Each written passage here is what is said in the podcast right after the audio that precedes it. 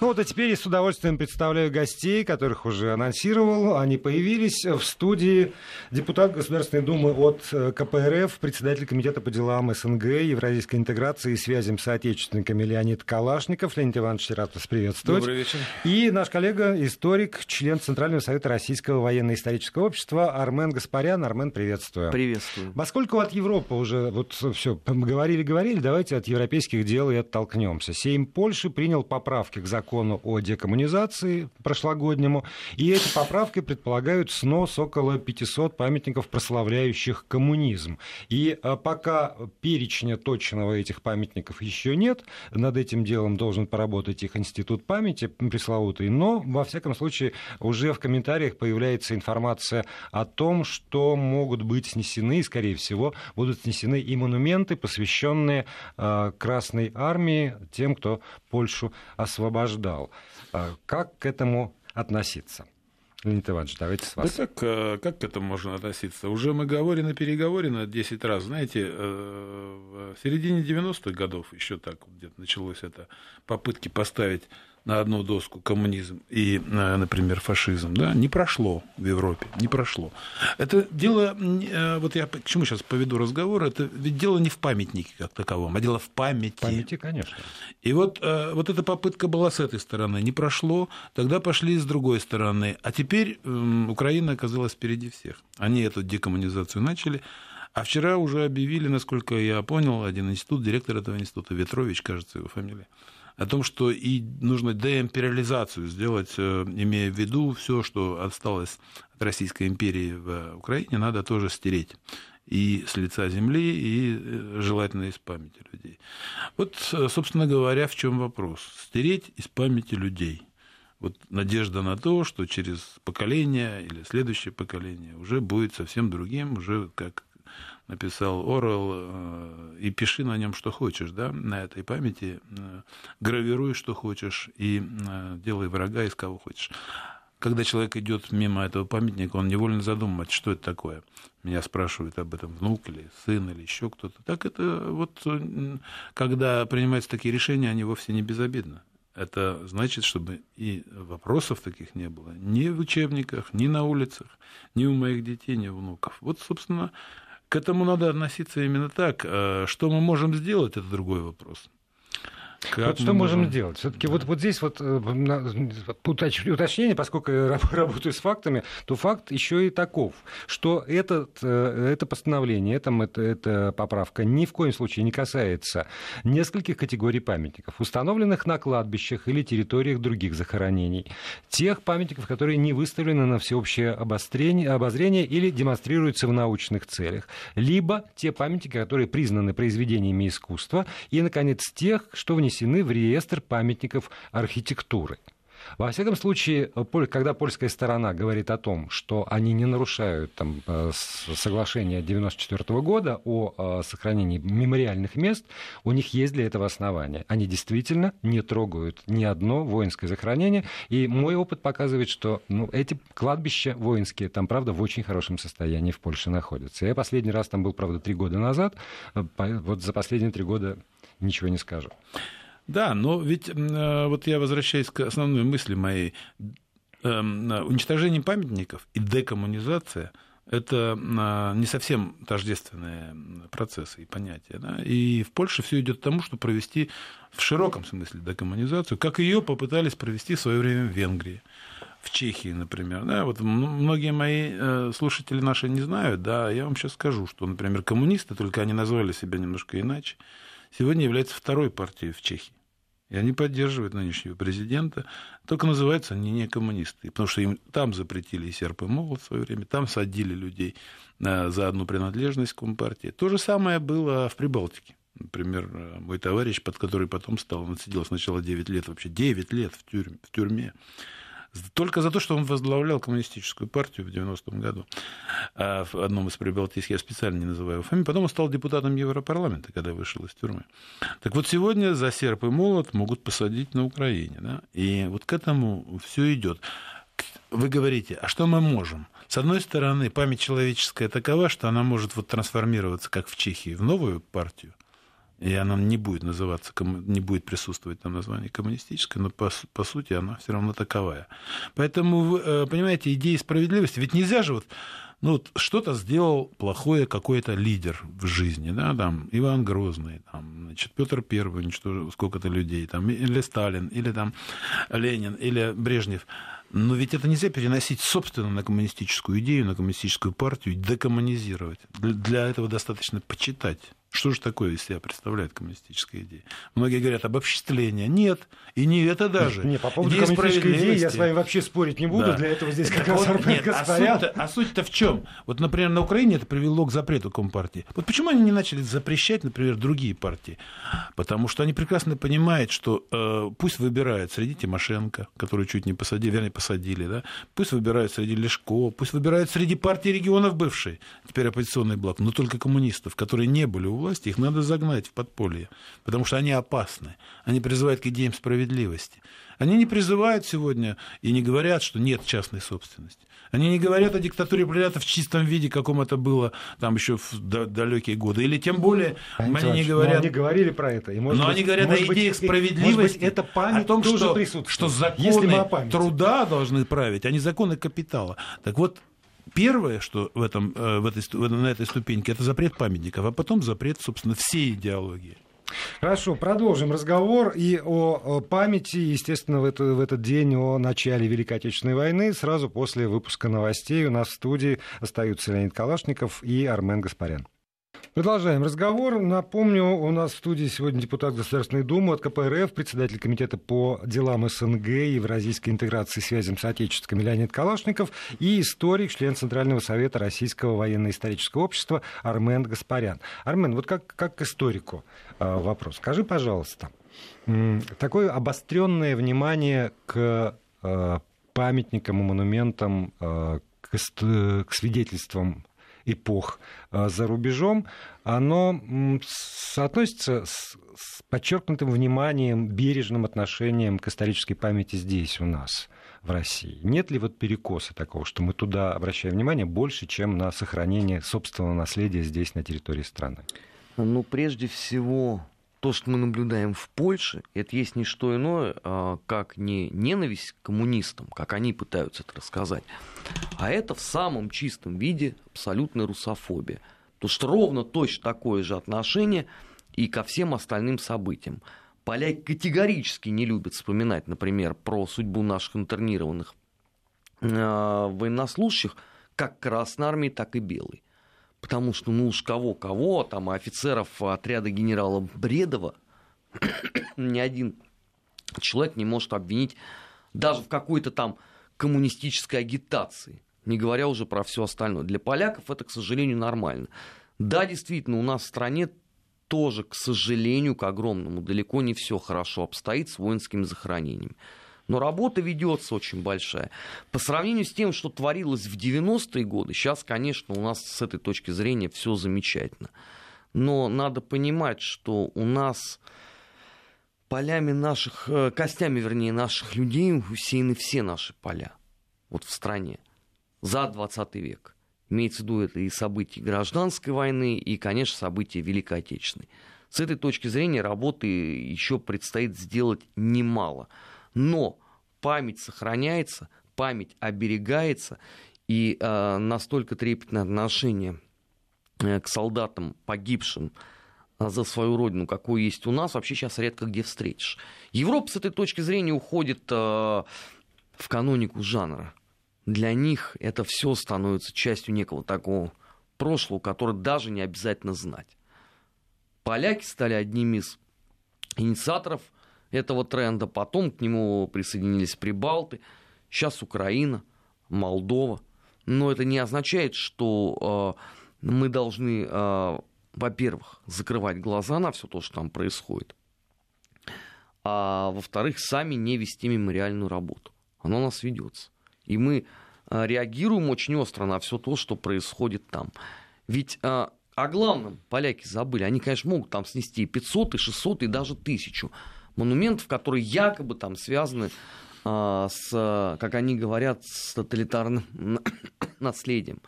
Но я еще раз хочу им напомнить, что сносят они памятники не каким-то эфемерным людям, а тем, кто, по сути, сохранил для планеты Земля такую нацию, как поляки. Потому что, согласно Нюрнбергским расовым законам, это недочеловеки были. Извините, удел поляков, если бы не наши деды и прадеды, это маловарня, расстрельный ров, виселица, газовая камера в сети э, Аушвиц-Беркинау и так далее, и так далее. Хотя бы вообще из элементарной благодарности за то, что э, миллионы поляков после войны родились, могли бы это оставить в покое. А все эти разговоры о том, что они не трогают мемориал, это просто смешно. А извините, а мемориал Черняховскому, с ним что случилось? Его кто разгромил? Ну что, специальные э, агенты ГРУ, ФСБ приехали громить мемориал Черняховскому в Польше. А мемориал Рокоссовскому с ним что стало? Поляки ведь тактично не говорят об этом. А между прочим, благодаря в том числе этим людям Польша стоялась как государство после войны. Ведь ее не было. Леонид Иванович тактично не напомнил полякам о том, что, извините, в то время это не речь Посполита вовсе, вторая, а это генерал-губернаторство со всеми вытекающими оттуда последствиями. И, извините, поляки там были людьми второго сорта, если не третьего. Вот от всего от этого спасла наша армия. Тысячами погибших. У меня вот, например, дед там получил тяжелейшее ранение при освобождении Польши. Поэтому лично я воспринимаю это как плевок э, в собственную семейную память. Да, только я еще раз подчеркну, на кладбище не посягают, на места захоронений ну, они не, не посягают. посягают. Но это, э, знаете, вот когда правильно сказал Армен, а, а память э, это, по сути говоря, вот сегодня памятник, например, у, Кремлевского, у Кремлевской стены. Это кладбище или памятник? Очень, очень сложно понять.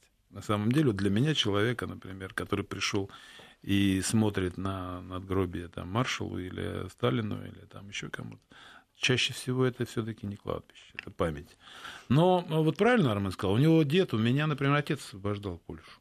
А теперь вы говорите, а, а что у нас? Вот я как-то выступал в польском сейме, я сказал, вот тогда мы начали э, извиняться перед поляками за Катынь, за неизвестные какие-то решения, за расстрелы, которых на самом деле никто не установил. Они возили наших прокуроров, давали им путевки. Вот прокурорская была группа, которая расследовала э, расстрелы, да, э, значит, э, давали медали даже. Вот на этапе расследования поляки не чурались даже этого. На самом деле так прокуратура и не вынесла решение. Но наши некоторые политические деятели начали подвергать даже Нюрнбергский трибунал сомнению. И это выстрелило по нам. И я тогда вот выступая в семье, я сказал, вы дождетесь, вот то, что вы хотите устроить с Катынью, то, о чем Роман говорил в 20-е 20 годы, когда уничтожили десятки тысяч наших красноармейцев в лагерях там, и не только красноармейцев, правильно Роман сказал, значит, э, просто голодом заморили. Это хуже не придумаешь. Не то, что там расстреляли, вот просто голодом. Заморили в грязи, в, э, значит, люди умирали просто от того, что им нечего было есть. От холода, от голода. И наши за это не спрашивали. Так же, как поляки не спрашивали за Волынскую трагедию с украинцев. А с нас за Катынь пытались спросить. А наша Дума, например, в те годы приняла решение, заявление, извинившись. Тогда я был категорически против. Я сказал, вы что делаете? Вы знаете, что в преамбуле а, Нюрнбергского трибунала описан Катынский эм, значит, э, эпизод, описан именно с других позиций. С позиции прокурора нашего, который была там значит, комиссия. Почему вы... Э, комиссия так... Руденко. Да, комиссия Руденко. Почему вы так легко сдаете? По нам же это и ударит. Что сделали потом поляки? Ни одного документа ни прокурор не вынес, ни судебный процесс, ничего. Они взяли это заявление и пошли в СПЧ с этим политическим заявлением, которое СПЧ использовал Европейский суд по правам человека по так называемому одному делу по отношению к России. Вот до чего доводит вот безудержная, с одной стороны, попытка извиниться за что-то, за, за, за то, что еще и не совершал. И в то же время э, вот так не требовать с поляков, например, за известные э, серьезно. Вот эта русофобия, о которой сказал Армен, она действительно сочится через вот эти вещи. Но, но еще один факт. Например, мы вовсю устанавливаем везде памятники чехам, э, белочехам так называемых. Я, например, по этому поводу ругался там самарским э, градоначальником. а, где вообще столица была Чехов. Но мало кто знает, что вообще-то чехи у нас вызвали гражданскую войну. С этого началось все в стране. С восстания белочехов, которые ехали вооруженные, им разрешили, те же Красная, Красная Армия разрешила вооруженным ехать через всю Россию. Но при этом у нас везде установили им памятники по, по, пути следования Транссиба. Только вот Самара осталась последней.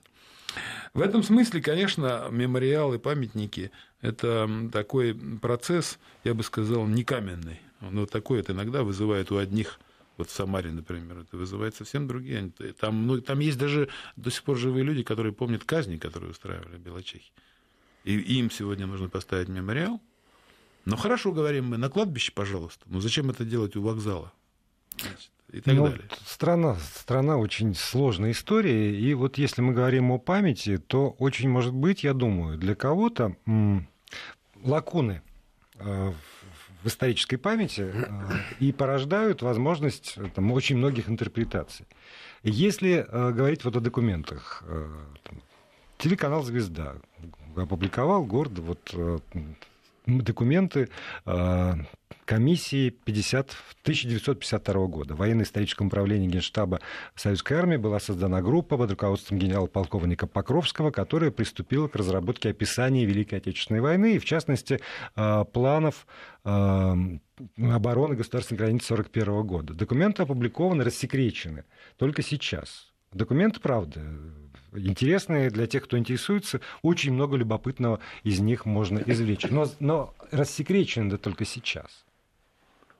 А что там такого?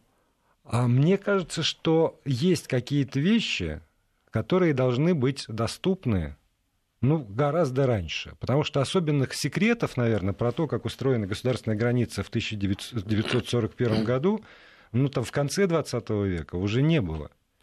Нет, ну... И если их рассекретить раньше, то тогда ответы на какие-то вопросы человек пытливого ума может найти, и историк может найти, опубликовать это дело. Причем публиковать полно, а не выносить там в, в, в заголовок вырванное из контекста предложение. Нет, ну я, конечно, вне всякого сомнения за рассекречивание документов, но здесь два важных соображения.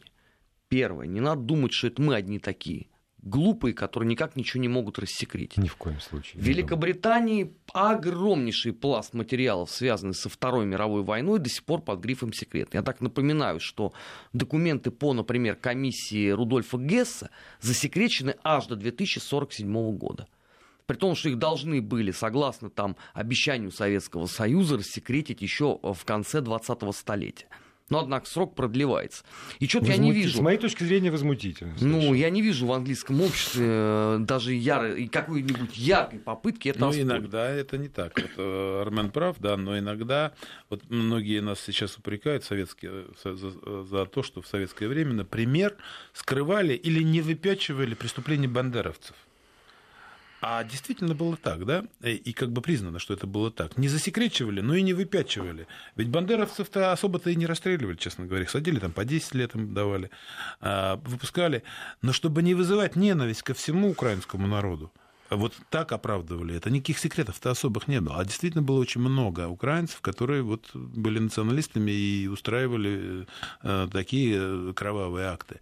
И вот если бы в советское время это все время надо было выпячивать, то, наверное, не очень... Их так-то украинцев не очень любили, честно говоря. А вот сейчас затронули очень серьезную тему. Кто и в, какой, в, какой, в каком случае определяет целесообразность и должна ли она быть определена, но про это мы поговорим уже после небольшой паузы.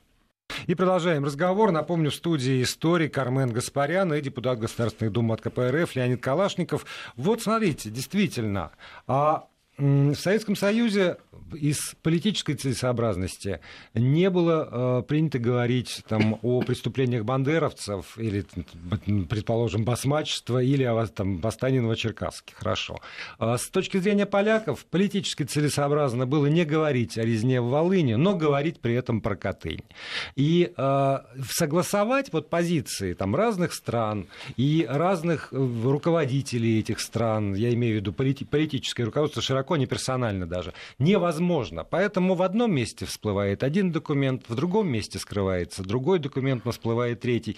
И то, что есть огромный пласт действительно не раскрытых документов, или Великобритания в этом смысле, Армен, для меня абсолютно не пример. Это скорее пример того, как не должно быть. Да и США так же, как И США, там, с моей точки зрения. Но вот именно это и порождает возможность жонглирования нет, нет, и обвинения друг друга. Нет, нет, вы не правы. Володь, нет. Вы абсолютно не правы. Абсолютно Понимаешь, Володь, это совершенно... Одно дело, вот, э, ну, скажем, с ГЭСом, там, да, неизвестно, что там больше было, вот все и думают, там то ли предательство, то ли сговор он пытался предложить там англичан. А другое дело память. Вот вы же о памяти сейчас да. говорите. Вот стереть память или не будоражить память.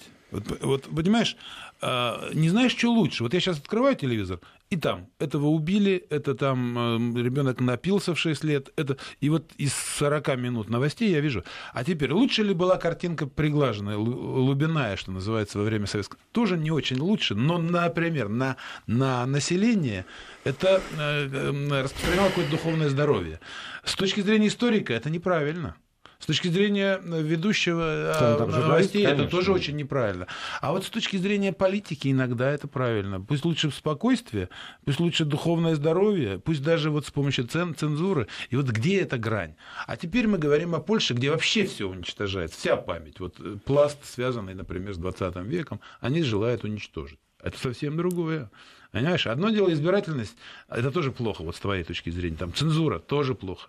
Значит, политическая целесообразность плохо, да, но это, как, по крайней мере, можно оправдать тем, что ну, вот они хотели сделать как лучше для большинства населения. Да, Леонид Иванович, только понимаете, вот, э, скажем, те, те, э, те силы, которые э, стояли во главе страны до 1991 года, считали, вот, что надо делать это-то, оправдывая политическое целесообразность. Да. Силы, которые пришли после 1991 года, считали по-другому и тоже оправдывали да. это политическое целесообразность. Силы, которые Знаешь, пришли Петру после 1999 года. не были убраны, или Екатерине даже, все памятники не были под, вот, у под, коммунистов, под корень, между у коммунистов. Прочим, этим я занимался как раз, да. вот, памятниками и отношением да, вот коммунистов э, к памятникам, вот ровно та же формулировка. Нет, не та же. Как... Ага. Ну, не та же, ну что ты. Конец ну, формулировки. Ну, признанные произведениями искусства, да, да, признанные да, да. памятниками архитектуры, ну, даже, там, и да. представляющие историческую я, я и, и ценность. Я не оправдываю сейчас, вот. я просто говорю, все под корень, даже в советское время не, не крушили, вот как. Нет.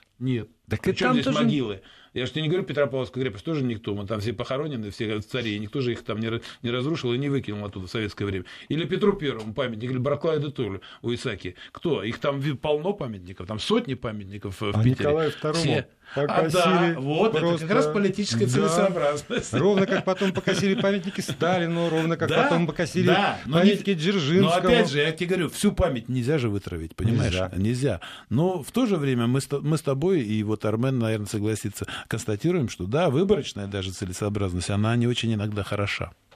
А уж тем более, когда вообще пытаются стереть из памяти народа заслуги другого народа. По сути говоря, сейчас же оправдываются этим, когда говорят имперскость. Вот ладно, декоммунизация, ну ладно, они хоть немного там говорят о том, что Сталин такой секой раз. А теперь уже и Российская империя, все надо стереть на Украине. Завтра это в Польше будет, вот увидите. Послезавтра там, Финляндия докатится. Армен, скажи, пожалуйста, мнение историка по поводу да, полноты раскрытия информации. Собственно, все очень просто. Понимаешь, в нашей стране за последние 25 лет опубликовали столько этих архивных документов, что наши с тобой дети еще до пенсии это будут читать. Поэтому стон о том, что документов не хватает, у нас какие-то лакуны по знаниям, это, извините, в пользу бедных. Лакуны есть у тех, кто не хочет чем-то интересоваться. В формате, по сути, каждый день публикуются документы по самым разным направлениям. И Российской империи, и Советского Союза. Те, кто хочет чем-то интересоваться, он легко и непринужденно это сделает. Другой вопрос, что действительно со времен Пушкина мы ленивы. Мы никуда не продвинулись. Это правда. Но это не зависит от политического строя, абсолютно.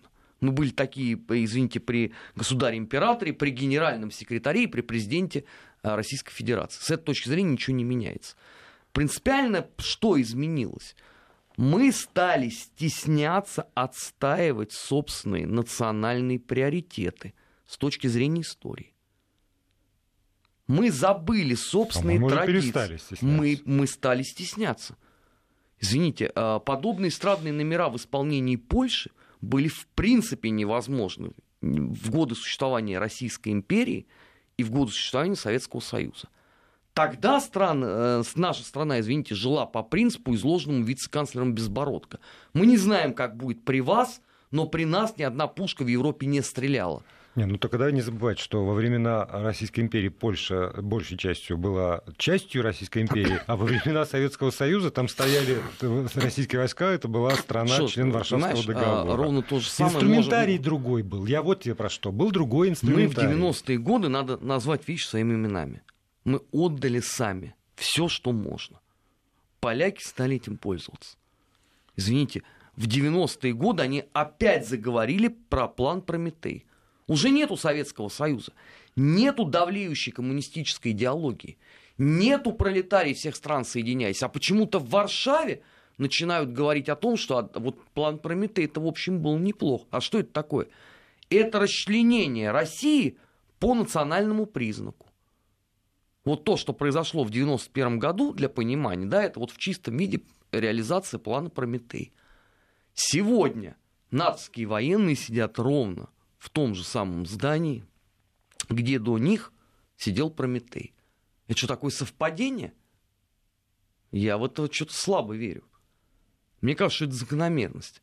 Когда Россия уступает на внешнеполитической арене свои позиции, это заканчивается, к сожалению, появлением вот такого вот Польши. Правильно. Это не только вот я поддержу Армена. Понимаете, в чем проблема? Не в том, что мы сейчас вот повинимся и скажем, мы в 90-е ослабли и начали сдавать свои позиции в политике. Но в том... Вот вы можете себе представить, чтобы Мексика сейчас поступила так по отношению к Америке? Вот поступи, попробуй, да. И получишь не только стену да, на границе, но и получишь такие экономические и военные даже, может быть, серьезные проблемы.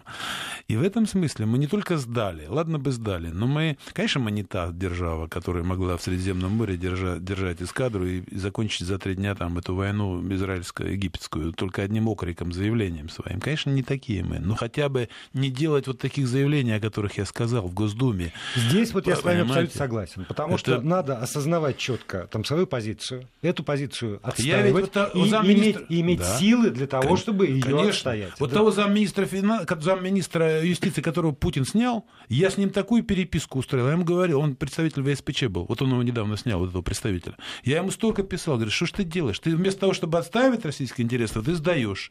И наши судьи там. Понимаете? Вот, вот в чем. Это вот целый, целый пласт такой, где мы можем себя защищать и в политике сейчас. И, и стукнуть столом, по столу можем кулаком и сказать, попробуйте. И не досчитайтесь в ваших портах там грузов, Понимаете, в Прибалтике в Польше. Мы же это тоже не используем. Не используем. Ну, а надо ли это тема для другого разговора? Я благодарю участников этого, историка Армена Гаспаряна и депутата Государственной Думы Леонида Калашникова. Спасибо большое. Во всяком случае, понятно, что все, что касается истории, это для каждого из нас больная и очень близкая тема.